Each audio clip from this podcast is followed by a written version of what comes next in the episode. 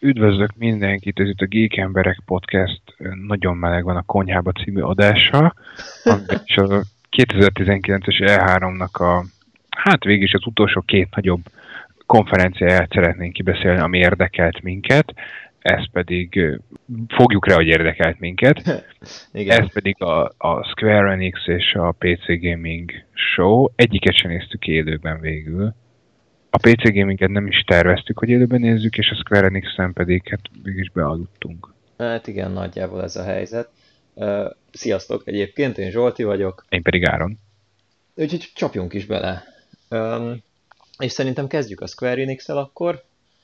Uh-huh. Um, és nem is fogunk mindenem végig menni, mert ugye jól mondtad, hogy, hogy ugye ez a kettő, ami még érdekelt minket, és akkor ezen a ponton én megragadnám az alkalmat arra, hogy, hogy elmondjam, hogy miért. Tehát ugye emlegettem már sokat, hogy nekem ez az anime art style eleve távol áll a, a, a szívemtől, és akármennyire jó lehet a, a, a gameplay, és ezt nem vitatom el a, a, a címeknek a, az érdemeit, de, de engem személyesen nem tud lázba hozni. És ezt most azért mondom el így egyből előre, mert a Square Enix konferenciája az 90%-ban ilyen anime art style-os játékokról szólt. Tehát euh, én és ez tényleg csak az én egyéni dolgom, érdemben ehhez nem nagyon tudok hozzászólni, mert nem ismerem, és nem kifejezetten szeretem ezeket a franchise-okat. Úgyhogy valószínűleg itt részben inkább rád fogok hagyatkozni, részben meg sajnos lesz nagyon sok cím, hát nem sajnos, amiket egyszerűen skippelni fogunk, mert hogy szerintem egyikünk se fog róla tudni mit mondani. Hát ez elképzelhető egyébként. Ezt csak azért mondom így egyből az elején, mert hát elkezdtük ezt a, ezt a csatornát és ezeket a podcastokat, és szerintem ezen a ponton így le lehet tenni azt ilyen, nem tudom, nem hitvallásként, de egy ilyen egyszerű tényként. Hát, hogy, alapkőként. Hát igen, de hogy ez Mert nem... Meddig tudunk menni a modorossággal? Hát igen. Hát egyszerűen van, ami a mi profilunkba valószínűleg nem fog beleférni. Tehát négyen vagyunk, négy relatíve különböző, de valamilyen szinten mégis hasonló ízléssel, e, és, és ezek a Square Enix által bemutatott játékoknak egy jelentős része egyikünk számára sem igazán uh, ismert vagy, vagy érdekes, úgyhogy nyilván nincs is miről beszélnünk. És ugyanez igaz az ilyen játékok jelentős részére, már most így FIFA, NFL, meg ilyenekre gondolok. Szerintem egyikünk sem nagyon játszik velük. Mi, nem, nem, tényleg nem sznobizmusból jegyzem meg, hogy mi annak a, mi annak a Star Wars-os játéknak a neve? Már elfelejtettem. A Jedi Fallen Order-re gondolom. Annak. ja, hát... Annyira, annyira izé, uncsi volt. Igen, sajnos. Nagy, nagy kár érte. Én még reménykedem, hogy esetleg valami, valamit még kezdenek vele, de ez így kevés. Mm, nem, az így fog kinézni, az a baj. Ja, nem a grafikája, hanem a, a combat. Nem, a játékmenet. Igen, az nekem... Az, az ilyen. Tehát én, én ha, tehát Uncharted az nekem bármikor jöhet, de tényleg, de hogy intravénásan és töményen. De, de hogy ez gyenge volt Uncharted-nak, mert a, mert a, a climbing section azok okék, de az Uncharted tele van iszonyatosan jó encounterekkel és nagyon-nagyon fun gunplay-jel. Itt viszont a, a, a combat harcrendszer az, az valami kegyetlenül lame volt szerintem. Hát igen. Igen. Jött öt Stormtrooper, szépen így singled out őket. Kassa-kassa, egy-egy force push, egy pull, időbelassítás, mm. az csá, vége, kész. Na, eh, fókusz, fókusz. Yeah. Square Enix. Square Enix. Square Enix. Igen. Szóval ugye ilyen kvázi alapkőként akkor ezt letesszük, hogy, hogy semmi bajunk elvi szinten ezekkel a címekkel, csak egyszerűen nem fogunk róluk tudni mit mondani. Tehát, hogyha valaki azért kapcsolódik be egy ilyen podcastba, hogy tőlünk JRPG-kről, meg, meg igazából bármilyen ilyen, jaj, nem tudom ezt szépen mondani, ilyen nagyon tipikus japán franchise-okról halljon, akkor az valószínűleg nem itt fogja megtenni. Igen. Egyszerűen nem tudunk róla mit mondani. És tényleg nincs bajunk ezekkel a játékokkal, csak mi nem nem ismerjük őket. Rossz szomszédságba jöttél, anyabaszó. az. És egyébként ezt ugye míves angolsággal szokták mondani, de hát ez egy magyar podcast. Igen. Szóval, visszatérve akkor arra, hogy ténylegesen mik is ezek, szerintem, szerintem dobáljuk ki az útból akkor azokat, amikről, amikről nem igazán fogunk beszélni, és akkor ha, ha maradnak címek, amik, amik valaki... Amiről meg akarunk. Úgyhogy akkor én sorban elmondanám, hogy, hogy mik azok a címek, amik, amik, amiket a Square Enix egyáltalán felvetett. És, akkor... és mi az, ami ebből érdekel is minket? Pontosan. Szóval, tehát mivel kezdtünk? Hát ugye egyből a konferencia elején gyakorlatilag ők is, ez nem tudom, ez most egy, egy theme volt végig az E3-on, hogy egyből az elején bedobták a nagyágyút, a, a Final Fantasy 7 remake-jét. És ezen a ponton amit egyből... Most már, tehát amit most végre mozgásban is láttunk. Amit igen, most már, hát eddig is volt, volt már a kombatról láttunk valamit, de most már egy ilyen in-depth bemutatója is volt a harcrendszernek, de hát erre majd visszatérünk igazából. Most csak menjünk végig a címeken. Jó. Nem? Tehát ugye a mhm. Final Fantasy 7-et bedobták egyből az elején, erről szerintem fogok beszélni, akkor is, ha ez is egyébként egy anime art játék, de majd el fogom mondani miért, ez kivételt képez és, és, és kifejezetten érdekel. Ez a Life is Strange 2 következett. Igen, tudom, neked ez nem a, a, a kedvenced ez a, ez a sorozat. Én, ez, erről, én, erről, erről viszont én fogok beszélni, mert időközben sikerült megfogalmaznom, hogy miért nem szeretem. Hmm. Jó van, ez kifejezetten érdekel, hogy, hogy mi a helyzet, mert akkor, akkor erről is tudunk beszélni. Na a következő az olyan, amit én a magam részéről skippelni fogok, a Final Fantasy Crystal Chronicles Remastered Edition volt. Nem fogunk vele törődni végül is. Jó, oké, okay. uh, akkor, akkor ezzel nem törődünk. A következő az Octopath Traveler volt, ami ugye eredetileg egy Switch exkluzívként lett bejelentve, mint ahogy ez nem is az első játék, ami Switch exkluzívként lett bejelentve, és most már nem az, úgyhogy így már Steam-en is kapható. Igen, de erről szerintem beszélnék majd egy picit. Oké, okay, Dragon Quest Builders 2 Erről tényleg csak egy pár szót ejtsünk meg, mármint a sorozatról magáról, maga a játék, az szerintem nem érdekel egyikünket se. Na, nem igazán, de a sorozatról magáról egy picit beszélhetünk. Előtte még mondták a Last Remnant-nak a, a remastered változatát, hogy, ja, ér, bocsánat, hogy ez érkezik Switchre, ami tök jó meg minden. Ez is egy elég erősen anima style játék. Nekem egyébként megvan, és van vele egy nagyon fura személyes uh, uh, sztorim, mert hogy azért van meg, mert nekem volt egy időszak, amikor a PC-m uh, kegyetlenül elavult, de egyszerűen nem volt pénzem, meg uh, lehetőségem újat venni, és csupa olyan játékot uh, kerestem, ami hát az adott korban éppen még szépen nézett ki, relatíve új hatást adott, de igazából nem volt az, vagy csak szimplán nagyon jól volt optimalizálva, és azért még eldöcögött. És a Last Remnant ez egy ilyen volt, emiatt játszottam vele, úgyhogy ez, ez ilyen fura, fura helyen van nálam, de, de alapvetően ez is az a típusú játék, ami nem nekem való. Oké. Okay. Te ismered egyáltalán?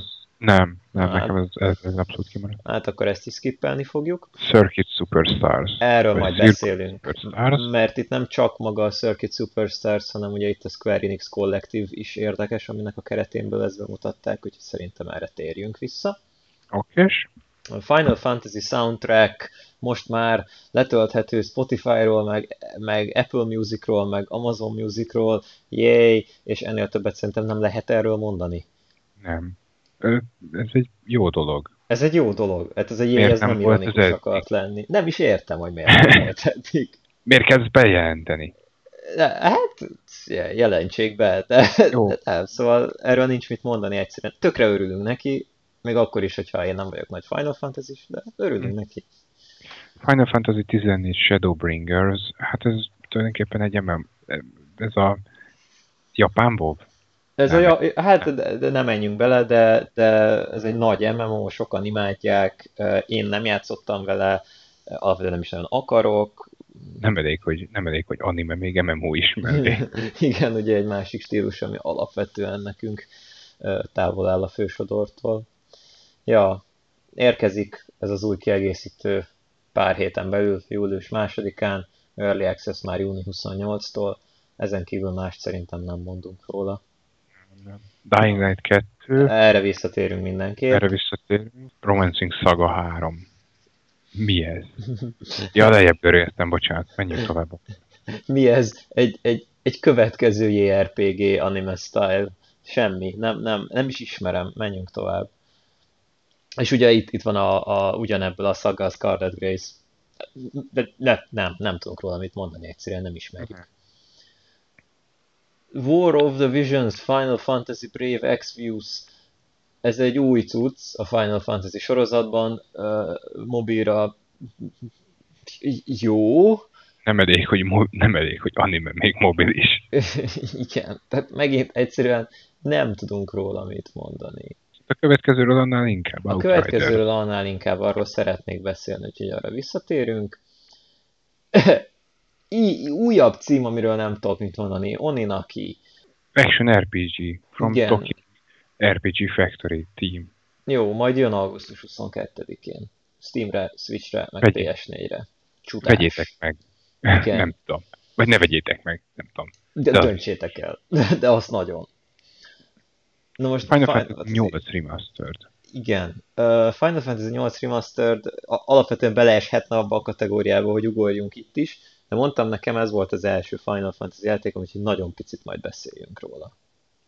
És hát a végén azért nem mondanám, hogy mindig az elején, mindent az elején lőttek el, mert a végére azért kaptunk egy, egy Avengers-öt. Igen, és erről lesz egy is mit beszélnünk, mert, mert még csak egy trailert mutattak be belőle, és már kiváltott valamennyi controversy vagy backlash vagy hogyan fogalmaz, úgyhogy itt lesz miről beszélni. Bemutatták ezt a trailert, és végül is a, a képregényes szubkultúra az felrobbant. I- igen, szokás szerint. A nerd rage beindult. Hát ez abszolút nerd rage, ami itt megy. Igen. Na, uh, úgyhogy erről mindenképpen, erről mindenképpen beszélünk, és akkor um, hogyha már mondtad, hogy igen, hogy nem mindent az elején lőttek el, vagy, vagy hogy a, nem minden nagy ágyú az elején volt, azért azt tegyük hozzá, hogy ha nézte valaki ezt a konferenciát, vagy ha visszanézi YouTube-on, vagy Twitch-en, vagy igazából bárhol, akkor azt fogja látni, hogy most egy, mi egy csomó címre mondtuk, hogy á, nem érdekel, meg mm, nem is tudjuk mi ez.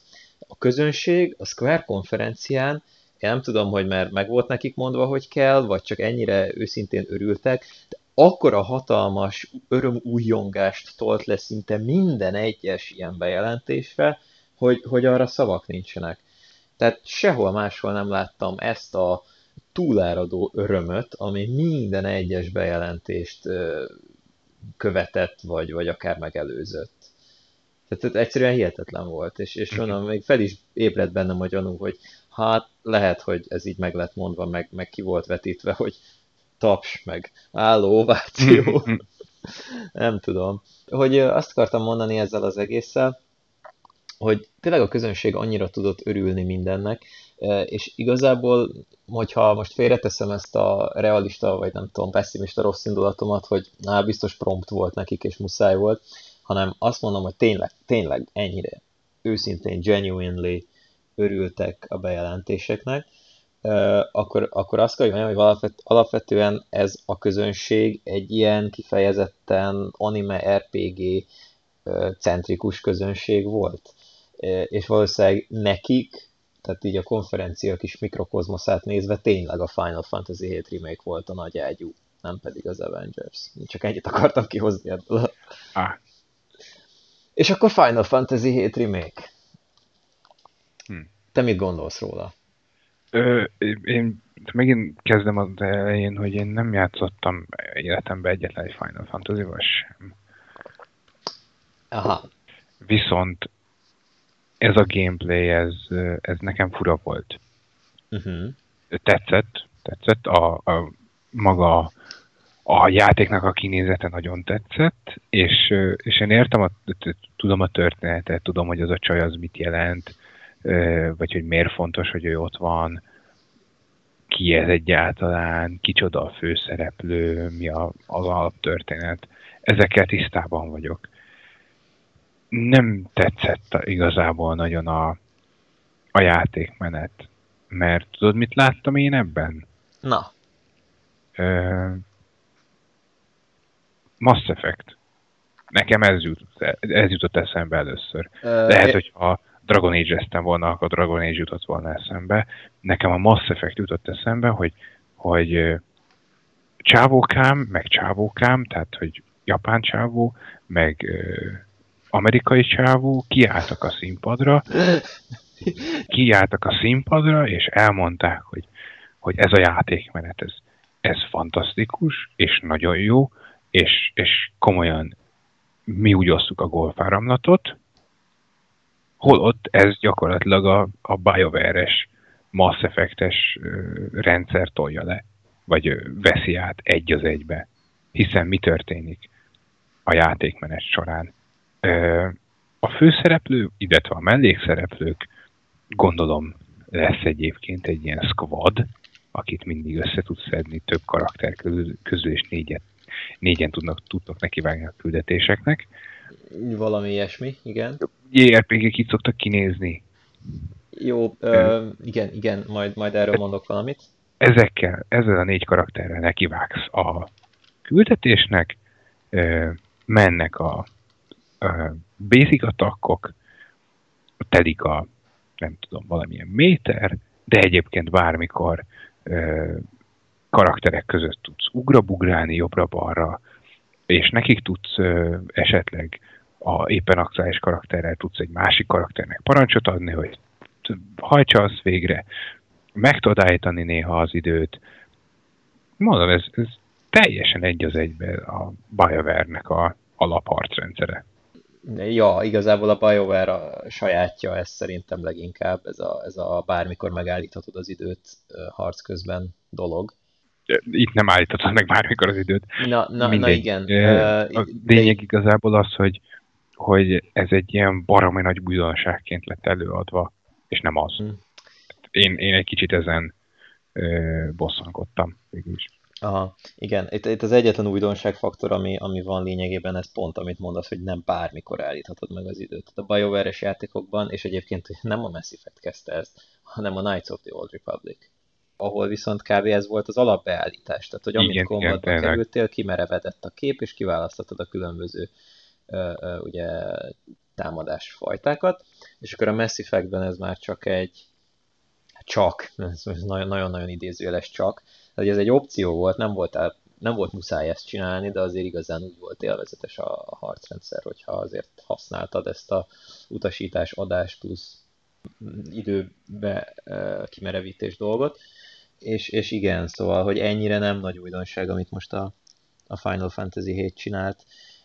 Ezzel együtt viszont nekem tetszett. Tehát az, hogy a hogyan, hogyan adták elő, az egy dolog, de maga a harcrendszer nekem nagyon tetszett. Egyrészt azért, mert ugye ez egy full remake, teljesen új motorral, jó sok évvel később. Hát ugye az eredeti Final Fantasy 7 az, fúha, nem nagyon akarok hülyeséget Olyan régi. Mondani, de, de nagyon régi. Tehát ugye PS1, PS1-es a játék, 97-es, ugye. És, és ott ez egy, ez egy ö, körökre osztott harcrendszer volt, nyilván ez, ez a klasszikus ö, IRPG harcrendszer volt akkor, és, és ma már a Final Fantasy viszont nem így néz ki. Tehát aki nem régi motoros, hanem mondjuk a, akár az MMORPG Final Fantasy 14-ből, akár most a legutóbbi Final Fantasy 15-ből érkezik ehhez a sorozathoz, az nem egy körökre osztott harcrendszert vár.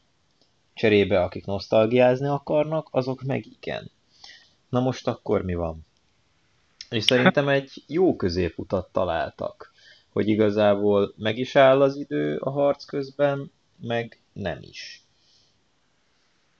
Tehát nekem ez, ez, ez, ez tetszett. Nekem ez tetszett, hogy, hogy nem az van, hogy, hogy választottak, hogy na akkor most kiszolgáljuk azokat, akik itt nosztalgiázni akarnak, és mindenki másnak meg akkor. Hát ez van. Uh-huh.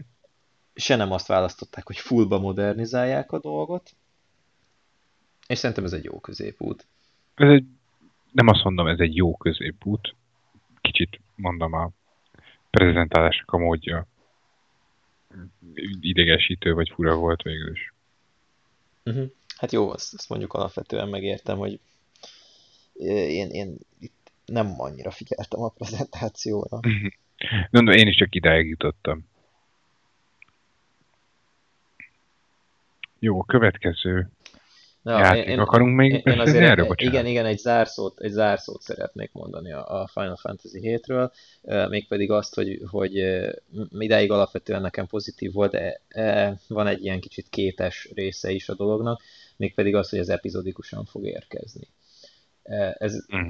sokaknak egyértelműen negatív, mert miért ne lehetne ezt egybe kiadni, viszont én látok benne némi pozitívumot is, és ezt szeretném elmondani. Ugye a maga idejében ez a, ez a Final Fantasy 7 hatalmas játék volt, egyébként majdnem mindegyik Final Fantasy irdatlanul nagy játéktérrel rendelkező játék.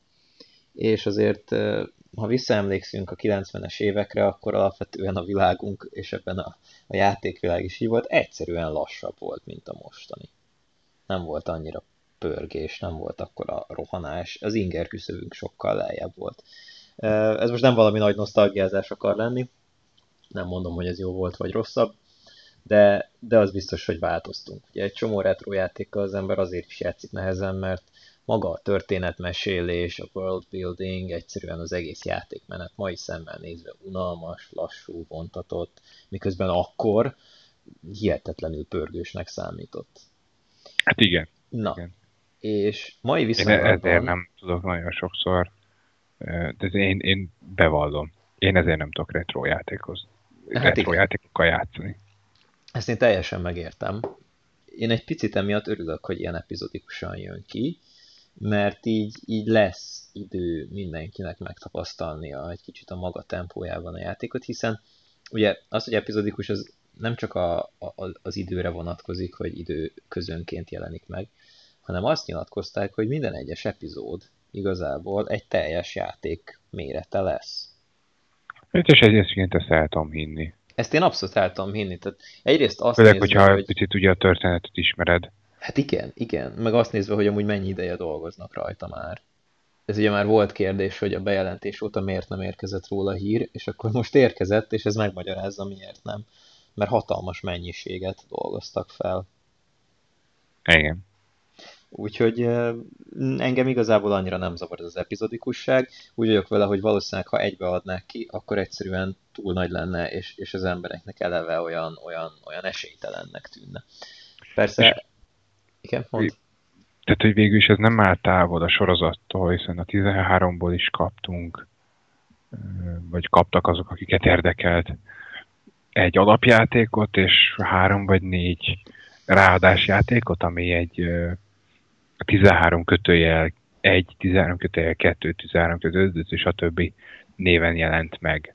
Uh-huh. És egyébként ezek valamilyen szinten DLC-k, de valamilyen szinten az önálló játékok is voltak, ha jól tudom. Igen, Tehát szerintem ezek standalone kiegészítők voltak végül is az alapjátékhoz. Igen, igen, pontosan. És mondjuk ennek megvan az a kvázi hátránya, hogy ez, ez az epizodikusság ugye azoknak jó, akik most ezt a játékot újonnan veszik meg de ugye akik a jövőben már, amikor létezik az egész, mondjuk egy bundle formájában fognak hozzájutni, azoknak lehet, hogy be fog ütni, sőt elég valószínű, hogy be fog ütni az, amit, ami, amit most mondok, hogy, hogy egyszerűen roppant nagy lesz az egész, és, és, és el lesznek veszve benne. Azt fogják érezni, hogy úristen, mikor fogom tudni én ezt végigvinni, hát mennyi időm van nekem. Nekem sincs időm. igen, igen. Tehát ma már egyszerűen nem, nem tudunk annyira nem tudunk annyit és annyi, olyan, menny, olyan minőségbe játszani, mint régen. Igen, igen, Hiszen pontosan. mindannyian felnőttünk. Igazából úgy régen, hogy a gyerekkorunkat régen. Igen.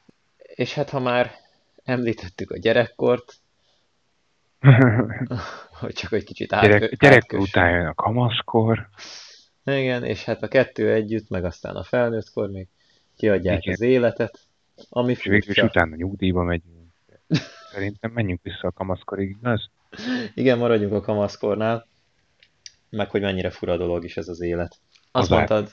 Gyönyörű. Hát köszönöm szépen, ez, ez, ez volt a cél. Ugye azt mondtad, hogy, hogy, hogy, hogy igen, rá, rájöttem, hogy miért nem szeretem a Life is Strange-t. Na. És miért nem szeretek egyébként nagyon sok hasonló, nagyon sok játékot, ami semmiben nem hasonlít a Life is Strange-re egyébként, mint rá kell jöjjek. Uh-huh én azt az effektet nem szeretem, ami egyébként nagyon sok játékban ö, visszaköszön a mai nap. napjainkban, ami gyakorlatilag egy darab mondatban leírható, ez a it makes you feel things. Tehát, hogy, hogy gyakorlatilag az egész játék arra épül, illetve annak a dolognak van alárendelve minden, a történet, a játékmenet, a karakterek. A, a, a tényleg a játéknak az egész a borító is, hogy, hogy te érezzed szomorúan, vagy, vagy picit nyomorultul magad. Aha. Hm. És, én, és én ezt az effektet nagyon-nagyon nem szeretem. Hmm. És igazából én a, én a Life is Strange ö, egyet, én azt valamilyen szinten végül is végignéztem Youtube-on, hogy ottan mi történik.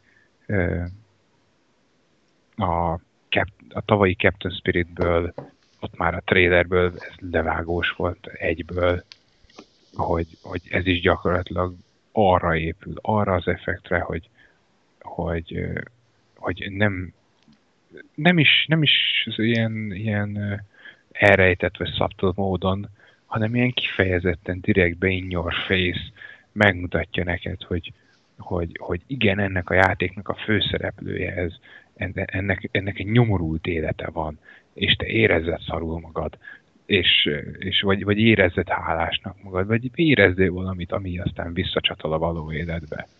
Uh-huh. Hát... És, én, és én ezt az effektet nem szeretem. És ezt az effektet nem szeretem Life is Strange-ben, és ezt az effektet nem szeretem az olyan játékokban, mint mondjuk a Last of Us. Aha. És engem ezért nem érdekel a kettő sem, mert, mert az is arról szólt, a tavalyi trailer is arról szólt, hogy figyú, itt van ez a karakter, érezzé valamit. Hé. Mert a többi játékban, hogyha megnézed, nem tehát nem, nem, nem jön vissza ez az effekt. Mondjuk a tökéletes példa a Raffi meg a majom a uh, Beyond Good and Evil 2-ből. Hát kit érdekel, hogy mi van velük? Jó, értelek egyébként. Igen.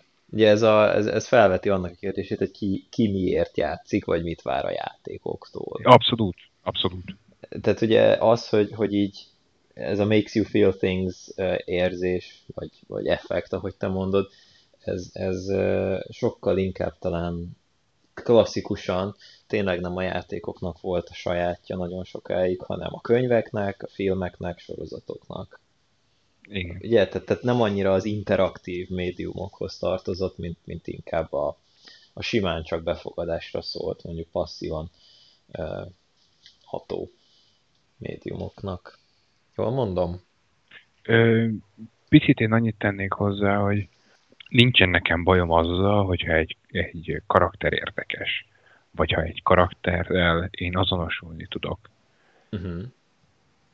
Vagy, vagy úgy van aztán később prezentálva, hogy érdekes legyen a karakter, mert mondjuk ott van a ott van Adam Jensen a Deus Ex-ből.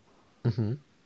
Neki van egy olyan érdekes karaktere, vagy Geralt a Witcherből, vannak olyan érdekes karakterek, hogy tényleg hosszú távon is végig olvasom, vagy végig nézem a történetüket, mert érdekel, hogy mi van a karakterrel. De mondjuk, mondom, ugyanezt egy, egy Life is Strange nem tudja kiváltani belőlem, mert, mert picit ilyen, ilyen túlságosan in your face-nek érzem, és ez Aha. már sok. Értem. Jó, egyébként én, én, én ezt látom ezt a, a, a problémát, nem pont a, a Life is Strange kapcsán, nekem, nekem a, a David Cage játékok kapcsán volt egy ilyen, ilyen hát a benyomás az nem túl jó szó, de ugyanezt az eszmefuttatást magamban, amit, amit most te is megtettél, ezt én is lefuttattam, hogy, hogy ezek mennyiben játékok, mennyiben filmek. Ugye hát a, David Cage egyébként úgy is definiálta azt hiszem a, a Beyond Two Souls-t, hogy, hogy ez, ez interaktív film inkább, uh-huh. és nem pedig játék. És, és akkor így, így, így elgondolkodtam rajta, hogy igen, meddig tart egy játék, mitől játék egy játék. És ugye ez, ez a, a, a telltale és, és hát a, a Life is Strange-nél is, a telltale címeknél is eléggé kijön, hogy, hogy ez egy ilyen erősen cinematik dolog, és a tényleges gameplay belőle az, az ahhoz képest minimális, mint mondjuk a, a Witcherből, amit említettél. És, és, és igen, tehát ugye nyilván ez, ez, ez egyéni dolog, hogy kinek, kinek meddig tart egy játék, és hol kezdődik egy film. E, igen.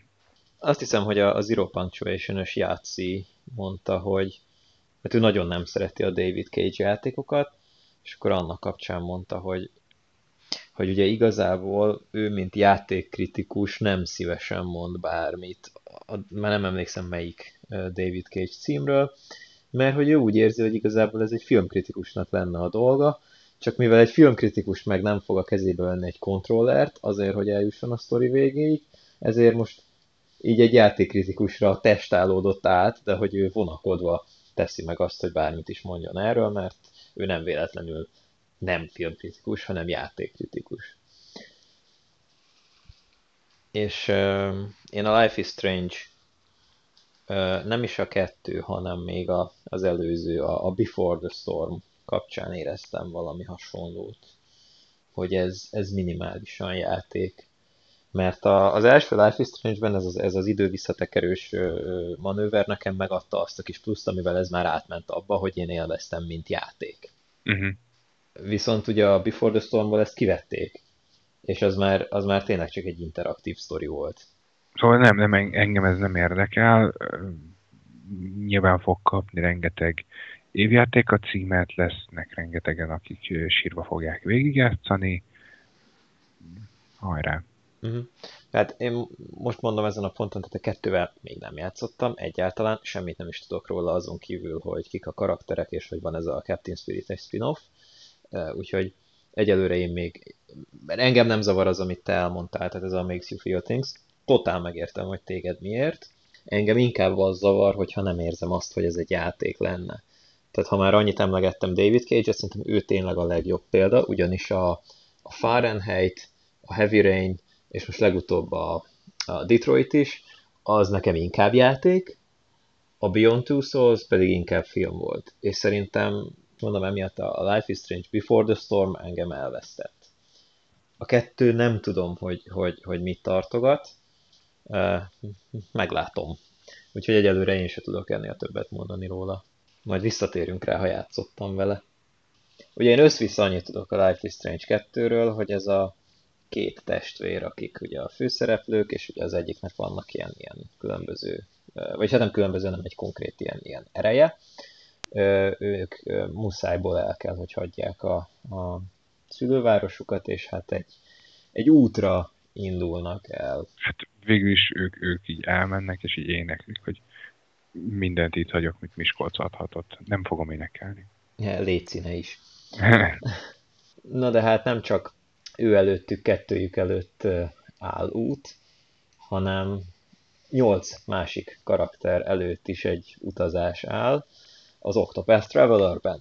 See what I did there? Igen, igen. Valahogy oda sejtettem, nem egy pontos számra fogsz fókuszálni. nem, mert milyen nyolcas szám van a Life is Strange-ben? Hát a kettőt, hogyha megszorozod. Négyel, akkor nyolcot kapsz. Uh, Illuminati confirmed. Na jól van. Um, szóval az Octopath Traveler, ugye az, ez is alapvetően egy ilyen, ilyen anime style JRPG, viszont egy valami miatt, és nem a kezdeti Switch exkluzivitása miatt, bár amiatt kaptam fel rá a fejem először, de nem amiatt kezdett érdekelni, uh, hanem amiatt, mert a, a, a grafikájában egy érdekes uh, uh, fordulatot sikerült valahogy eszközölni, nem tudom, hogy ezt tudod-e? Mm, nem. Tehát ugye ez egy retro style RPG, amik, amik, amik ugye úgy néznek ki, hogy ilyen kétdés hátterek tulajdonképpen ilyen előre renderelt háttereken, ugye sprite alapú kis karakterekkel mozogsz, szintén kétdések. És akkor, amikor ugye elkezdett ez a műfaj egy kicsit modernizálódni, már a 90-es évek végére gondolok, még 2000-es évek elejére, tehát még a Final Fantasy 7 és 8, és hát főleg a 7 volt ilyen, ugye, hogy már nem sprite alapú karakterekkel működött, de még mindig előre renderelt hátterek előtt. Uh-huh. Na, És az Octopath most azt csinálta, hogy megfordította ezt a formulát. Tehát 3D-s hátterek vannak, de sprite alapú karakterek. Mm. És ez azon kívül, hogy eléggé quirky, azon kívül gyönyörű. Tehát annyira megtetszett, tényleg az esztétika fogott meg benne, hogy, hogy szeretnék vele játszani. És ezért örülök neki, hogy most, most már itt van Steam-en. Hát ez még egy ok, hogy ne vegyek Switch-et, mert amúgy szeretnék, nincs rá semmi, ami érdekel. Igen. Hát ez nem igaz, nincs rá semmi, nagyon-nagyon kevés, van egy maréknyi, tehát konkrétan a egy kezemben meg tudom számolni, hogy mi az, ami Switchre érdekel. És ami csak kevés. azon van. Ami csak azon van, igen, mert ja, hát igen, mert nekem van Wii U, ugye, és ez Switchre nagyrészt ilyen, ilyen Wii U címeknek a remasterelt verziója, meg két generációval ezelőtti konzolos címeknek a remastered verziói jönnek, és, és így azokkal már akkor játszottam, és nem akarom kifejezetten csak ezért, hogy ugye én nem, nem tömegközlekedek, tehát munkába kocsival megyek, akkor nem tudok switchezni, tehát itthon játszanék vele a, a tévém. Most az, hogy handheld az ilyen szempontból nekem emiatt nem húzó, úgyhogy a címekkel lehetne nekem eladni. Hát én vagyok a kisebbség, mert amúgy Switch az egy sikerkonzol, és ez tök jó, megint csak nothing against the Switch, csak nekem egyszerűen még nem tudott mit mutatni. Mert mondom, mert van Wii U, tehát hogy így, így eléggé limitált az, hogy, hogy mi az, ami csak Switch. És az Octopath úgy nézett ki, hogy hát lehet, hogy ez, ez most már egy, egy plusz indok, hát jön Steamre, úgyhogy nem veszek Switch-et továbbra sem. Cserébe Steam fiókon már régóta van egy 1000x darab játékkal, úgyhogy ez most még egyel gazdagodni fog az Octopath Traveler formájában, és, és nagyon kíváncsi vagyok rá, hogy ez a, ez a fura uh, stílus, amit, amit itt a grafikában megvalósítottak, ez azon kívül, hogy amit eddig láttam, az alapján tényleg gyönyörű, de hogy, hogy így, így kiátszva is majd, majd ilyen állejtős lesz, mint ahogy most érzem. Hát, meglátjuk. Mégis. Engem annyira nem fogott meg. Én ennyit akarok elmondani róla. Valóban, igen, szép. Igen, hát ez ugye nem egy, nem egy franchise-nak az újabb része, hanem, hanem ez, egy, ez egy első cím, vagy, vagy egy önálló cím egyelőre, és nem tudom, lesz-e folytatás, fogalmam sincs. Tehát mondjuk úgy, hogy ez egy önálló cím, és így, így nehéz bármire építeni ebben a műfajban. Tehát nem véletlenül tart a Final Fantasy 15 résznél, mert JRPG műfajban egy új címet indítani, az, az, az mindig egy kockázat. Még akkor is, hogyha egyébként a számozott Final Fantasy, vagy a nem számozott Final Fantasy részeknek is az ég egyet a világon semmi között nem szokott lenni egymáshoz. Hát pont ez az, de hogy, de hogy, hogy pont azért itt Final Fantasy, mert, mert, mert az már egy bevált sorozat. És, és igen, tehát egyszerűen én ezért is nem vagyok olyan nagy RPG rajongó, mert hogy azt érzem, hogy, hogy ez mind jó, jó, de az összes ugyanolyan és most biztos, hogy ezzel is vesztünk egy pár nézőt, meg hallgatót, de, de hogy szeretném mondani, hogy ez nem egy általános kritika, ez az én személyes érzésem. Tehát én nem, nem szólok be most a műfajnak, meg a rajongóinak, abszolút jó, és, és örülök, hogy vannak, mert, mert miattuk születnek klasszikus nagy címek, és, és ez tök jó, csak engem nem fog meg. Na, de ha már megemlítettem, hogy ez, ez ugye nem egy nagy franchise-nak az újabb része. Tudod, mi az, ami viszont egy nagy franchise-nak az újabb része? Nem tudom, Zsolti. Hát a Dragon Quest Builders 2. Dragon Quest Builders 2. Igazából én csak a Dragon Quest-tek kapcsolatban szeretném megegyezni azt, hogy ugye ez Európában, Amerikában nem egy olyan hűde nagy valami, vagy nem szokott olyan hűde nagy valami lenni, de a Dragon Quest ö, játékok Japánban csak és kizárólag ö, hétvégente jelenhetnek meg. De csak és kizárólag azt hiszem talán péntekre lehet rakni a, a, a Dragon Quest játékoknak a, a premierjét. És ez mert van? Ez kérlek szépen azért van, mert a Dragon Quest játék, ez, ez Japánban kenterbe veri a, a Final Fantasy-ket. Tehát az, hogy kijön egy új Dragon Quest, ez, ez az Urban Legend szerint nem egyszer volt, hogy effektíve megbénította pár napra a japán gazdaságot. Azt a. Mert hogy mindenki, tudom én, szabít vett ki, vagy beteg volt, vagy stb. otthon maradt Dragon Quest. Igen, hirtelen beteg lett, igen. Igen, tehát és így ö, ebből két dolog szűrődik le, az, hogy ezek a játékok egyébként megérdemeljenek egy kipróbálás, hogyha nem óckodnánk ezektől nagyon, a másrészt pedig az, hogy a japánok még mindig nagyon furák. hát igen. Ez, ez érdekes info volt amúgy. Um, én a Dragon Quest Builders még első részénél felfigyeltem erre a sorozatra, és akkor utána néztem, tehát sose hallottam korábban róla, de ugye hát mindenki úgy, úgy hozta, hogy tette újabb Dragon Quest rész, és így, hogy, hogy, hogy micsoda rész? És akkor utána néztem, hát így jobb hiány Wikipédián, hogy mi is ez a Dragon Quest, és igen, tapasztaltam, hogy ez egy, egy eléggé uh, szerteágazó franchise, és, és nagy múltú, és én valamiért tényleg sose hallottam róla. Ami meglepett, mert a legtöbb, ugye általam kevésbé ismert, akár JRPG, vagy, vagy MMO, vagy, vagy sportjáték mm. sorozatról is azért úgy tudok. És, és a Dragon Quest az abszolút ez a flew under the radar dolog volt nekem. Mint Drexnek a füle mellett a metaforák. Elrepül mellettünk. De hát semmi nem repülhet el a füle mellett, a reflexei túl jók. Igen. Ha már megállapítottuk újfent, hogy van, van egy sorozat, ami, ami hát nem annyira a mi műfajunk, vagy valahogy egyszerűen távol esett tőlünk so far, akkor beszéljünk valami olyasmiről, ami meg igazából mindenkitől távol esett volna, ha a Square Enix a maga módján nem karolja fel őket, ugyanis ilyen kis indie címekről lenne szó, ami ugye a Square Enix Collective égisze alatt került kiadásra. Ez mondott neked valamit egyébként, ez a Square Enix Collective? Nem igazán. Én is most hallottam erről először, tehát nem, nem tudtam, hogy a, a Square Enixnek van egy ilyen, ilyen programja, de most utána néztem, és, és hát surprise, surprise van. és ez tulajdonképpen valami olyasmi, mint régen még a jó pár évvel ezelőtti verziója Steam Greenlight-nak volt. Aha. Egész konkrétan az történik, hogy hetente pitchelnek egy, egy új ötletet, de hogy nem square hanem, hanem ugye uh, általában ezek, ezek ilyen indie uh, valakik, ugye be lehet nyújtani Square számára a, a, a projektedet, akkor ezt ők felrakják erre a, a kollektív uh, honlapra, tehát collective.square kötője linux.com, na és akkor, akkor erre lehet szavazni. És ugye hát amelyik a legtöbb szavazatot kapja, akkor azt ugye... Azt megvalósítják.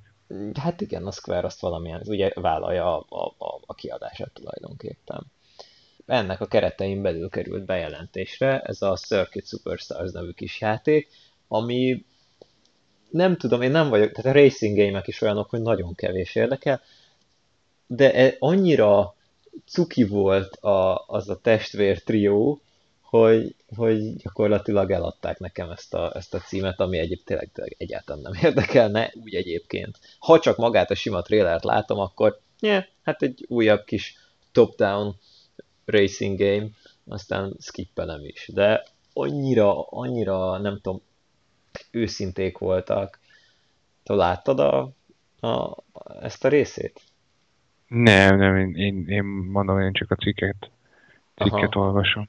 Na hát úgy képzeld el, hogy mexikóiak, ők hárman, uh-huh. uh, Carolina, Carlos és Alberto, Mastrettának hívják őket, és, és ők uh, felállítottak egy kemény hatfős csapatot, uh, Original Fire Games néven, Na most ők, ők nagy autó meg autóversenyrajongók, ez a három testvér, és azt találták ki, hogy, hogy egy, egy, egy olyan, tehát már ismert műfajokat fognak olyan módon ötvözni, amit még ugye senki nem csinált. Tehát egész konkrétan végeredményben egy, egy felülnézetes versenyjátékot kapunk, viszont nagyon-nagyon hardcore, tehát ilyen, ilyen Forza Motorsport jellegű irányítással, vagy autofizikával. Uh-huh ami egy érdekes ötlet, de mondom, az egészet alapvetően az adta el nekem, hogy, hogy ők mennyire, nem tudom, őszinték lelkesek voltak, és örömmel csinálják ezt. És ez így ez, az egész, egész összkép valahogy abszolút meggyőzött, úgyhogy ezt a Circuit Superstars-t ezt jó eséllyel ki fogom próbálni. Meglássuk. Én még mindig nem, nem vagyok annyira oda az ilyen ö, autós játékokért. Én se, továbbra se. Csak hmm. mondom, mondom, olyan cukik voltak, hogy még akár az is lehet, hogy egyáltalán nem garantálom. Ő lehetséges. Amit viszont nem kell uh, kifejezetten uh, eladni, és, és nem kell hozzá marketinges szöveg, pedig mégis volt, az ugye a Dying Light 2. Tehát igen. Én nagyon-nagyon várom, uh, és, és, és tényleg borzasztóan izgatott vagyok, de, de ez mi volt? Ez ugyanaz volt, mint tavaly. Ez pont ugyanaz volt, mint tavaly. Kaptunk hozzá egy mennyi, másfél-két és fél perces trélert, gyakorlatilag a fele az már látott uh, videókból volt összevágva, tehát lényegében kevesebbet mutattak, uh, mint eddig. A, az egyetlen új uh, info az az volt lényegében, hogy leszűkítették a megjelenést, és most már legalább azt tudjuk, hogy jövőre tavasszal lesz, de hogy ennél pontosabb még nincs. Annyira szeretnék többet mondani róla, de, de nincs mit. De nem tudunk sajnos. Nem, tehát, tehát nem, idén, idén egyszerűen nem kaptunk elég infót, meg anyagot ahhoz, hogy újat mondjunk róla, sajnos. Viszont a következő érdekes címről arról viszont tudunk beszélgetni. Outriders. Igen, uh, itt se, itt se, kint lovaglók, ez jó. Így se kaptunk többet egyébként egy, egy előre renderelt trailernél, uh, viszont hát jó, annyival többet kaptunk róla, hogy ugye kiálltak a színpadra és beszéltek is róla. Ugye a People Can Fly-nak a, a következő játéka, akik a, a Bulletstormért és a Gears of War Judgmentért feleltek, és annyit tudunk, hogy jövő nyáron fog megjelenni. Egy három playeres co játék lesz, tehát egy újabb az idei listára a három playeres co címek közül. Uh, igen. És, és egy ilyen erősen uh, sci-fi uh, orientált Ja, hogy ilyen instant be tudnak jönni, meg el tudnak menni emberek. Igen, igen. És ez tehát... nem, nem módosítja igazából a játékmenetet. Tehát nem igazán. És, és egyrészt ö, örülünk, mert a Bulletstorm barom jó volt, én a Gears of War is szerettem. Tudom, hogy sokan azt mondják, hogy ez a sorozat fekete báránya, de abszolút el, kíváncsian várom, hogy mit hoznak ki belőle, mert, mert ha valakik értenek a jó kis gunplayhez, akkor azok ők. És ugye a Bulletstorm is alapvetően egy kóp játék volt, igaz, csak két személyes, de annak baromi jó. Én azt néztem, ugye a nagy, nagy szörnyeket láttam, és, és tényleg egy picit egy ilyen evolvos hangulat fogott el. Ne legyen olyan, mint az Evolve. Ne, ne, semmiképp ne legyen olyan, mint az Evolve, te jó ég. Én, én a, hát a Bulletstorm után inkább azért egy, egy lineárisabb, illetve story-orientáltabb, vagy karakterorientáltabb dolgot várok, nem pedig egy, egy, egy arena shootert. Uh-huh, uh-huh. Persze, hát azért mondom, hogy neked legyen igazad. hát igen. A, a következő dolog, amit, amiről akarnék igazából, az a Final Fantasy 8-nak a, a, a remasterje, de hogy, hogy erről is csak annyit így épp, hogy, hogy nekem ez volt az első Final Fantasy játék, amivel játszottam PS2-n, Um,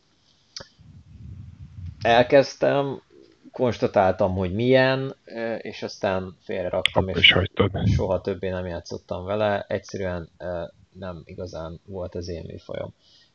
És, és valamiért időközben, valamiért egész konkrétan azért, mert lett YouTube, találkoztam jó néhány ilyen különböző, hát tudod, ezek a top listák, hogy mit tudom én, igen, tíz igen. meglepő fordulat játékban, stb. ilyesmiben. Találkoztam jó párszor ezzel a játékkal, ugye, és hát és általában igazából teljesen irreleváns volt, hogy mit mondtak, mert hogy nem játszottam vele. De egy pár ilyen, ilyen plot twist és, és nem feltétlenül pozitív dolog egyébként, tehát például van ebben a játékban egy kegyetlenül hírhet, nevetős jelenet, ezt nem tudom, ismered-e? Mm, szerintem nem. A főszereplő meg a, a love interestje, nem tudom igazából, mert uh-huh. továbbra se vágom annyira a sztorit, kiállnak valami helyre tetejére, és ugye a csaj megpróbálja rávenni a srácot, hogy nevessen, és adja ki magából a, a mit tudom én milyen dühét. De hát ez ugye még bőven a, a mocap és a, a profi facial animation előtti idő, és, és bőven még a, Troy Baker és Nolan North kategóriájú szinkron színészek előtti idő, úgyhogy nagyjából azt hallgatjuk fél percen keresztül, ahogy egy furán meganimált karakter nyitott szájjal azt mondja, hogy ha, ha, ha, ha, ha. eléggé, eléggé röhelyes. Szóval, hogy vannak benne ilyen fura pillanatok, és, és emiatt sok ilyen listára rákerült, és, és akkor így, így nem tudom, hogy elkezdte meghozni a kedve, hogy hát lehet, hogy mégiscsak ki kéne majd próbálni, úgyhogy majd meglássuk. Meglássuk. De is persze kicsit szembe megyek magammal, mert egy újabb animált stylos JRPG-ről van szó, igen. Úgyhogy, úgyhogy valószínűleg a végeredmény az lesz, hogy nem fogom, de de most, most van bennem egy ilyen kis, kis izé, le, lehet, hogy mégis. És akkor elérkeztünk szerintem a, a show-nak a legnagyobb hát kontroverziéhez, tehát talán itt volt az, ahol, ahol felrobbant az internet valamilyen szinten. A, ú, kapunk egy Avengers játékot. Mondanám, hogy kapunk egy új Avengers játékot, de ez végül is az Avengers játék, ami, ami szerintem megjelenik. Hát igen, ez nem egy, nem egy, nem egy MCU license, ez, simán tisztán a Marvel Avengers license amihez írtak egy, egy új sztorit, Hát új karaktereket nem kapunk, tehát nyilván ugye képregényes karaktereket kapunk. Hát igen, az Avengers az, az, az relatíve korlátozza, az, hogy mit kaphatunk. Hát azért azon belül kaphatunk bármit is körülbelül. Na jó, persze, de úgy értem, hogy, tehát, hogy ilyen, ilyen original karakterekre ne számítsunk egy játéktól szerintem, hogyha már egyszer egy, egy, egy licenszált Hát igen, igen, ugye, tehát a, az Arkham knight tudjuk azt, hogy, hogy hiába ígérnek nekünk vaci új original karaktereket, akkor se kapunk. Na igen, azért de haragudtam, te jó, azért de haragudtam, pedig nem... Amikor ott kiderül, hogy, a, hogy az Arkham Knight az, az kicsoda is valójában. Igen, ah, hát ezt tudom, az, az ilyen facepalmos pillanat volt, és semmi baj nem lett volna vele egyébként, ha nem úgy promózzák a játékot, hogy egy Hogy ez egy vaci karakter. Igen, hát de basszus, akkor legyen az. Eh, na mindegy. Szóval, hogy itt a... Ugye a, kaptunk, a... Egy, kaptunk egy ingame, uh, kaptunk egy ingame uh, engine-es trélert, amiben elég sok minden történik. Hát egy valamilyen szinten széthúzott világban kell kevésbé széthúzottnak lennünk. hát igen. Ugye a trailer az alapvetően a A-Day-en kezdődik, ugye Avengers Day, rövidítése, és, és egy új Avengers központot szeretnének átadni, de történik egy valami, mindegy, baleset, vagy merénylet, vagy a fene tudja, egy, egy, egy katasztrófa, aminek a következtében a, a, az Avengereink széthullanak, és, és igen, a, a világ is erőteljesen dark válik. Igazából a történetről ennyit tudunk nagyjából, kiket láttunk benne? Már hogy melyik megszokott karaktereket. Vasember. Igen, van benne vasember. Van Hulk. benne Hulk, igen, és meglepően szerintem, bár vissza fogunk úgyis térni a karaktermodellekre, mert egyszerűen muszáj lesz a, a, amiatt megy most a szájtépés minden egyes fórumon. De nekem nagyon vicces volt, hogy, hogy a, szerintem a, a Bruce Banner alakító, vagy, vagy szóval az ő, ő meganimálása volt a, a leg, uh, legjobb pasi tulajdonképpen mindannyiuk közül. ami, ami elég fura tekintve, hogy, hogy ott volt még a Iron Man, ugye Tony Stark mellett még ugye Amerika kapitány is. Ja, hát igen. És, és hát ugye a filmekben alapvetően nem Bruce Banner az, aki a jó pasi, itt meg én nekem úgy tűnt, hogy inkább ő, de hát ez csak hogy az én... Hmm. Na mindegy. És akkor Kapunk látjuk még, még. Mondjad? Black Widow-t, és Fekete Özvegyet. Igen. Talán kapunk egy kis hókájt is, ebben meg biztos. Ö, azt nem tudom így hirtelen, ö, azt tudom, hogy ant hangját azt kapunk, uh-huh. viszont az izgi volt, hogy az, az nem Scott, tehát nem a, a, a filmekből ismert ö, hangja, hanem ugye, hát szintén ismert ugyan a filmekből, de ugye aki a Michael Douglas által alakított uh, karakter, ugye ő, ő, ő az, aki ebben a játékban a, a, a hangja lesz, a Hank Pym. Igen. Igen, ami egyébként egy közelebb áll a képregényeknek a, a, az idővonalához, mert ugye Hank Pym valójában időben, én úgy tudom legalábbis, hogy a képregényekben úgy van, hogy, hogy nem annyira idős még, és Scott ő csak sokkal később jön ebbe az ant szerepe, mint ahogy a filmekben.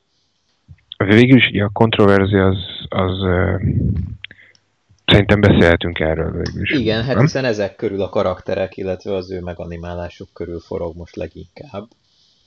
Hogy ez, ez mint az elején is mondtam, ez nem egy MCU, tehát ugye nem a Cinematic Universe-nek egy licencelt játéka, nem. hanem ezt simán a Disney odaadta a címet, hogy tessék, úgymond minden előítélet nélkül csináltak, hozzatok, hozzátok ki belőle a legjobbat. És ennek az eredménye az lett, hogy Amerika kapitány, Vasember, Thor, mindenki. Hát, Thor, őt kihagytuk. Igen, ő is ott van. Tehát mindenki, illetve hát végül ilyen szempontból senki nem hasonlít a Cinematic Universe-ös párjára. Igen. Ami egyébként szerintem egy teljesen érthető döntés nagyjából 8 szempontból, ebből kettőt emelnék ki. Aztán ja, azt hittem, hogy egy ilyen összeg, és mögötte 8 nulla van.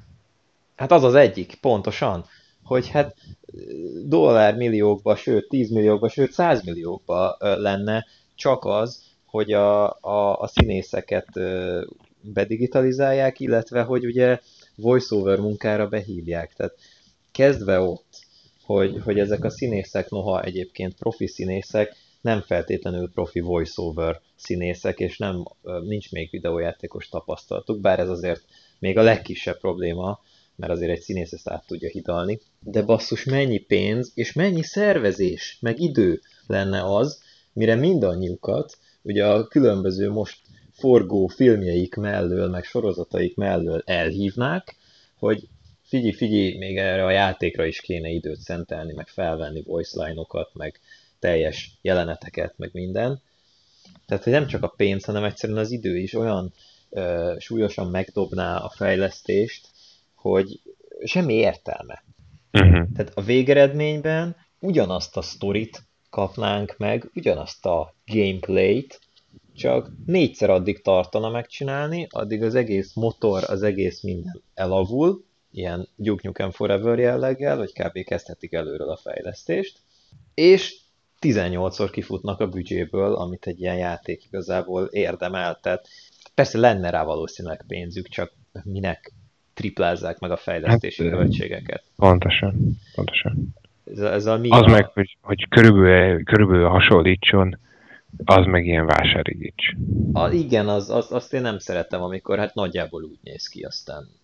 És ha már itt a, említettem a, a színészeket, akkor azt azért hozzá kell tenni, hogy videójátékos viszonylatban viszont igenis a, a Hollywoodnak a megfelelőivel dolgoznak. Hmm. Tehát ugye a mocap és szinkron téren a, a legnagyobb nevek eh, vannak ebben a játékban. Én igazából Troy Bakerrel kezdenék, aki talán a, a, hát a legismertebb név ezek közül, a nagy nevek közül, akik itt az Avengers-ben adják a, adják Aha. a hangjukat a hősöknek. Uh-huh ő játszotta ugye talán a leghíresebb szerepe Joel a Last of Us-ból. Igen, igen, igen. De, Illetve hát ő volt... Purdue a Bioshock Infinite-ből. Igen, Szintén pontosan. Nem most, szerep.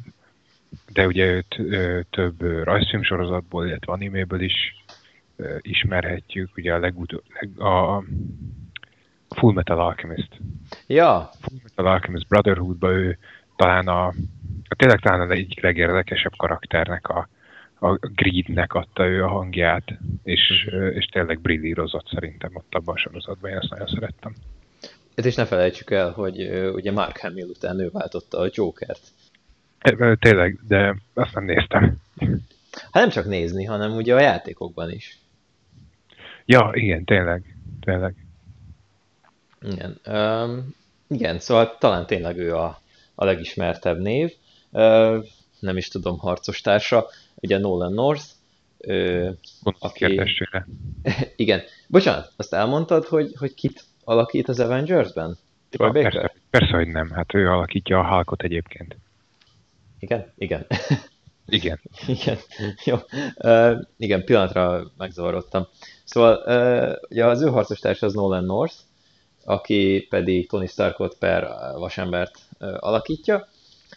Most ami egy kapásból eszembe jut, ugye, hogy ők, ha már említette Joel-t, akkor ugyanabban a játékban, ugye a Last of Us-ban a kanibáloknak a vezére, azt hiszem talán Davidnek hívták a karaktert, ő, ő volt Nolan North, illetve szintén együtt uh, alakítottak a, az Uncharted 4-ben, ahol ugyanis hát Nolan North, mint, mint a főszereplő Nathan Drake, hát az összes részben ő volt Nathan Drake, Igen. Viszont a négyben ugye új karakter volt Sam Drake, az ő testvére, és őt Troy Baker szinkronizálta, úgyhogy nekik már van is közös múltjuk.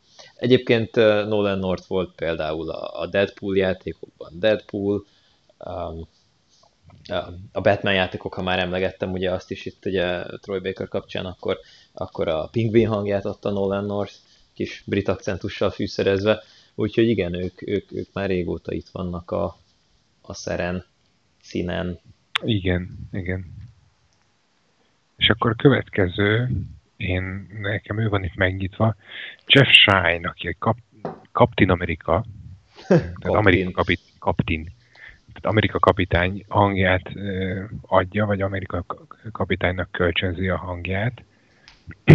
ő még azért egy ilyen, hát nem olyan Major League, mint, a, mint az előző két szereplő, de azért neki is van tapasztalata mind mind színészi, mind uh, szinkronszínészi területen. Igen, ő, ő főleg uh, ilyen hát, additional voices, igen. meg ilyesmit szokott adni, tehát tapasztalata mindenképpen van. Talán ez az első főszerepei voice actorként, ha jól nézem, már mint videójátékban. Igen, igen, igen.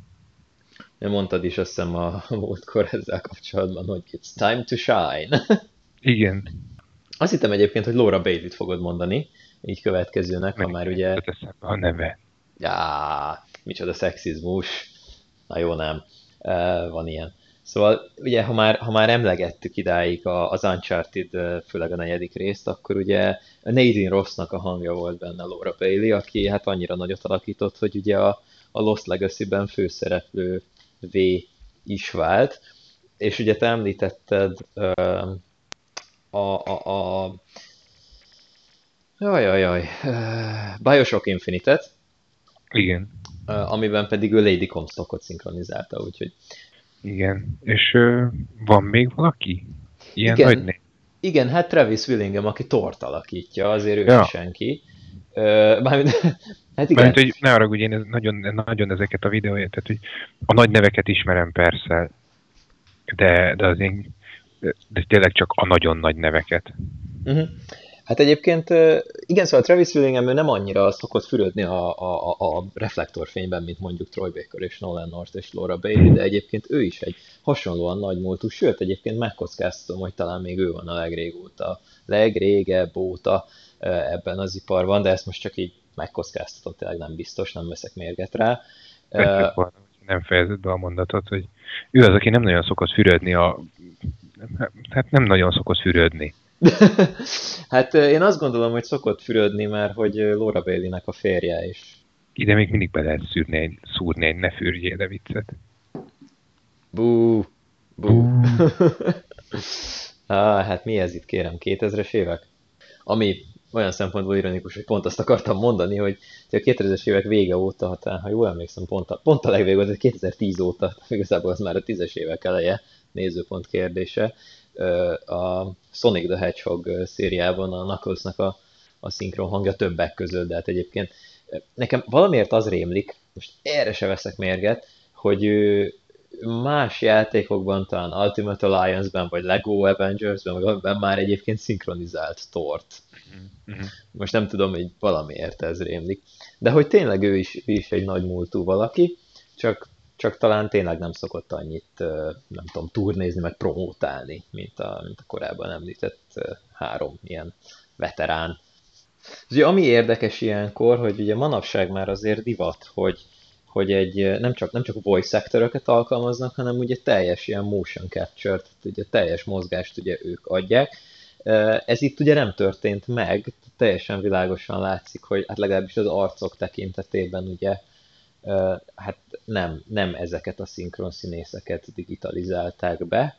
Igen, hiszen ugye például elég megnézni Troy Bakert a Na, hirtelen akartam mondani, a Metal Gear Solid ötödik részében, ahol Revolver Ocelot nem csak hangilag, hanem e, képileg is, tehát a modellje is egy az egybe Troy Bakerrel van mintázva, csak Igen. ráraktak egy bajuszt, meg, megőszítették, a, ősziesítették a haját, vagy, Nagyjából vagy, igen. Hogy kell mondani? Őszítették, nem tudom. Ki, ki, ki őszítették a haját? Az. Higy, higgyük el, hogy így kell.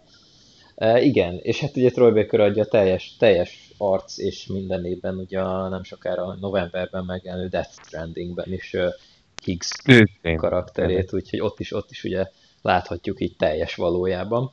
Na most itt ugye nem erről van szó, hanem, hanem mindegyik karakternek egy, egy egyedi dizájnja van, ami se a, a, a filmes karakterekre, sem pedig a képregényes karakterekre nem igazán hasonlít. Aztán ugye már említettük korábban, hogy emiatt hát felrobbant az internet, ami nem is... Mármint értem, értem én a felháborodást, csak, csak igazából, ha valaki egy picit mélyebben belegondol, akkor ez már igazából nem akkora nagy katasztrófa. Nem, nem. Most, most... Én hadd had, uh, szúrjak be még egy nevet, akit én egyébként hiányoltam innen. Na, mond. És nem tudom, hogy de, hogyan, de be lehetett volna szerintem őt is szúrni, de David Hater. Nem tudom, egyébként nem láttunk ugye Nick Fury-t a trailerben. Ha. Azt hiszem. Nem, nem, nem láttunk. Hát ugye... Uh... De persze semmit, senkit, és sem, semmit és senkit nem gátol meg. Tehát ugye, hogyha az eredeti képregényes uh, fehér Nick Fury-val dolgozunk, szerintem neki David Hayter egy tökéletes hanget volna. Uh-huh. Van benne de, valami. de szerintem, de hogyha a Samuel L. Jacksonos afroamerikai David afroamerikai David Hayter afroamerikai Nick Fury-val dolgozunk, szerintem igazából ez a hangoda is, ez a, ez a tudod, ez a neki kicsit olyan hangja van, mint a Charlie-nak. Nem, uh, nem a csoki gyárból, hanem, hanem az énekesnek, hogy ő vasveszelékes pirítóst, tehát ő vasveszelékes pirítóst teszik reggelire meleg sörrel, és attól van ilyen hangja. Igen, azt hiszem ez a valamelyik humorista mondta, hogy a Charlie Igen. ugye koncert előtt, amikor beénekel, az úgy hangzik, hogy ah, nem jó, még túl tiszta. Na szóval őt, őt nagyon szívesen láttam volna. Hát egyébként... Illetve hallottam tudod, nincs kizárva, tehát ő is aktív, dolgozik még. Igen. Igen. Wishful thinking, azt szabad, azt mindig szabad, aztán majd meglátjuk, mi lesz a végtermék, de egyelőre én igazából örülök ennek az egésznek. Mondom, tehát az, hogy most itt emberek ki vannak, tehát ilyen szövegeket hallok, hogy hát, hogy Black Widow arca túl férfias.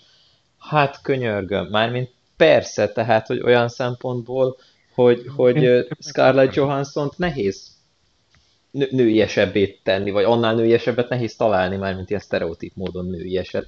De, de hát Istenem, nem minden nő néz ki úgy, mint Scarlett Johansson, sőt, nem is minden nő néz ki, ugye 90-60-90 gyönyörű modell és, és álcsont vonulattal, hanem, hanem hát igenis vannak, akiknek kicsit erősebb a csontozata, és egy egyébként kiképzett ex-orosz kémből én inkább kinézem, hogy egy pöppet vaskosabb, mint... Irina.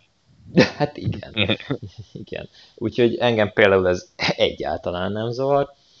Arról nem is beszélve, hogy egyébként a karaktereket úgy 90%-ban a hátukon fogjuk nézni, hátulról fogjuk látni, ahogy irányítjuk őket. Tehát most ez a néhány cutscene. Annyit eh. egyébként hadd tegyek hozzá, hogy, hogy ha így, így fog kinézni a játék, akkor ez ritkocsmány lesz. Hát de azt ugye, azt, azt azért elmondták, vagy kiírták, már nem is emlékszem, de felírtam magamnak, hogy ugye pre-alpha verziót látunk. És uh, egyébként azért érdemes... így legyen. Én ezt mondom, tehát ne így legyen. Mert Persze. eddig ez a játék, ez, ez, ez már bocsánat, ordinári módon néz ki. Én, én egyébként érdemes megnézni néhány textúrát a, a, a karaktereken kívül. Tehát tényleg a karaktermodellek nem szépek, látszik, hogy még nincsenek véglegesítve, ez egyértelmű de például amikor leszáll a, a jet, akkor, akkor az, az elég szépen néz ki. Tehát, tehát ez tényleg, én abszolút elhiszem, hogy ez egy pre-alpha uh, in-engine demo mm-hmm. volt, mert hogy vannak olyan uh, textúrák, amik már látszólag nagyon szépen ki vannak dolgozva, és vannak, amik, ahogy mondod, egy kegyetlenül ocsmányak igazából. De ha emlékszel, egyébként a Assassin's Creed Syndicate-ből mutattak be ilyen pre-alpha trailert, még amikor, tehát megjelenés előtt egy évvel, és hát igazából az is borzasztóan nézett ki, tehát csúnyában nézett ki, mint a az azt megelőző évi Unity. De hogy a végeredményben egyébként a Syndicate meg szebb lett, mint a Unity, csak tehát, hogy az, hogy a, a pre-alpha trailer alapján, vagy demo alapján nem volt szebb, ez egy dolog végeredményben. Ezt majd megnézem. Most majd a jövő héten szerintem, ahogy összeülünk, én fogok régyelni egy kicsit a szindikétről. Jó van, beszélünk majd róla. De most egy kicsit elkanyarodtunk, tehát igazából ugye a, a, a balhé, bár egyébként sokan kifogásolják a grafikát is, de ezt egyszerűen tényleg még nem lehet mit mondani, mert pre-alpha, kész. Tehát ez ezzel le van tudva, de meddő vita.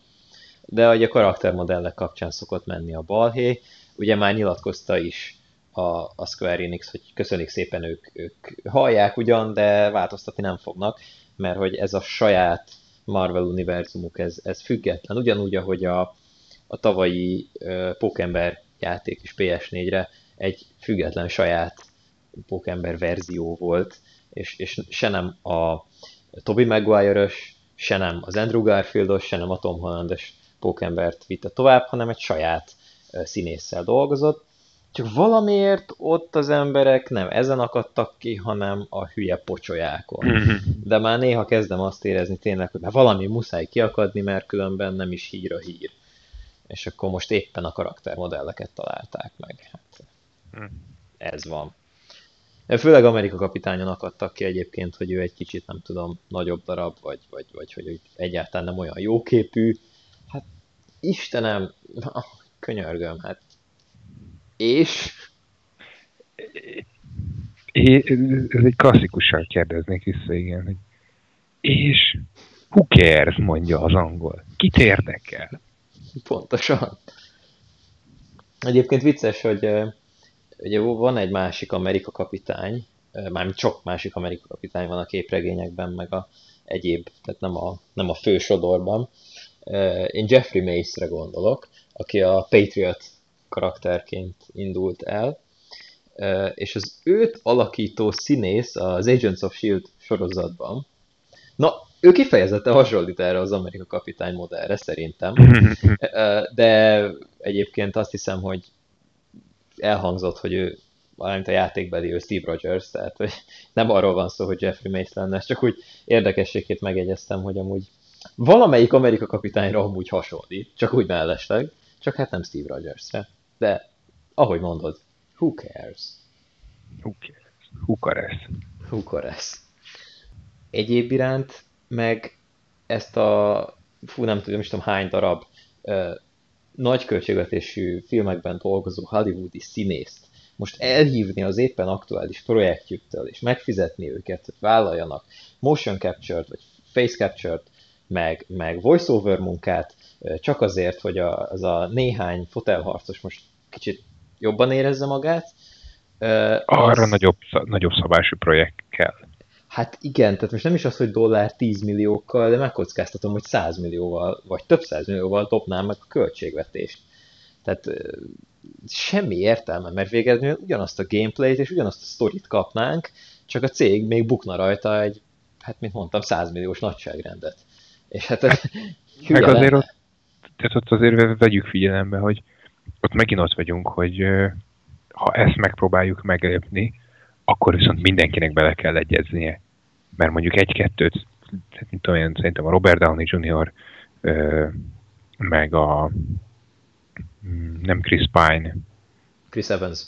Chris Evans, ők még szerintem benne lennének, de mondjuk egy Scarlett Johansson nem hiszem, hogy ő így nagyon ilyen videójátékba akarná magát viszont látni, amilyen hmm. hát a, ahány tizen akárhány éves gyerek izgul állandóan. Szerintem ő ezzel teljes mértékben tisztában van. Ó, persze. Egyébként furcsa, hogy Robert Downey Jr. mondod, mert de pont ő nem akarna már, hiszen ő már ugye ú, uh, spoiler, szóval, hogy ő már nagyon régóta szeretné letenni a, az Iron Man Sisakját. Sisakját, ez az köszönöm, nem köpenyét. Sisakját. No, ahogy egy, is, ismét egy klasszikus, nincs köpeny. Nincs. nincs köpeny. Igen. Úgyhogy ő már nagyon régóta mondta, hogy szeretné Iron Man maga mögé tudni, és, és most ez ugye sikerült neki, ez volt a spoiler, spoiler vége, és szerintem ő pont nem vállalná el emiatt. Úgyhogy...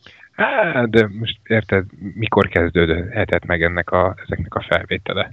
Mondjuk az is igaz, hogy azért a mikor, tehát szerintem bele tudták volna még, hogyha nagyon akarják préselni, de ez megint egy ilyen hipotetikus légvárépítés, úgyhogy szerintem ugorhatunk. Igen, szerintem is.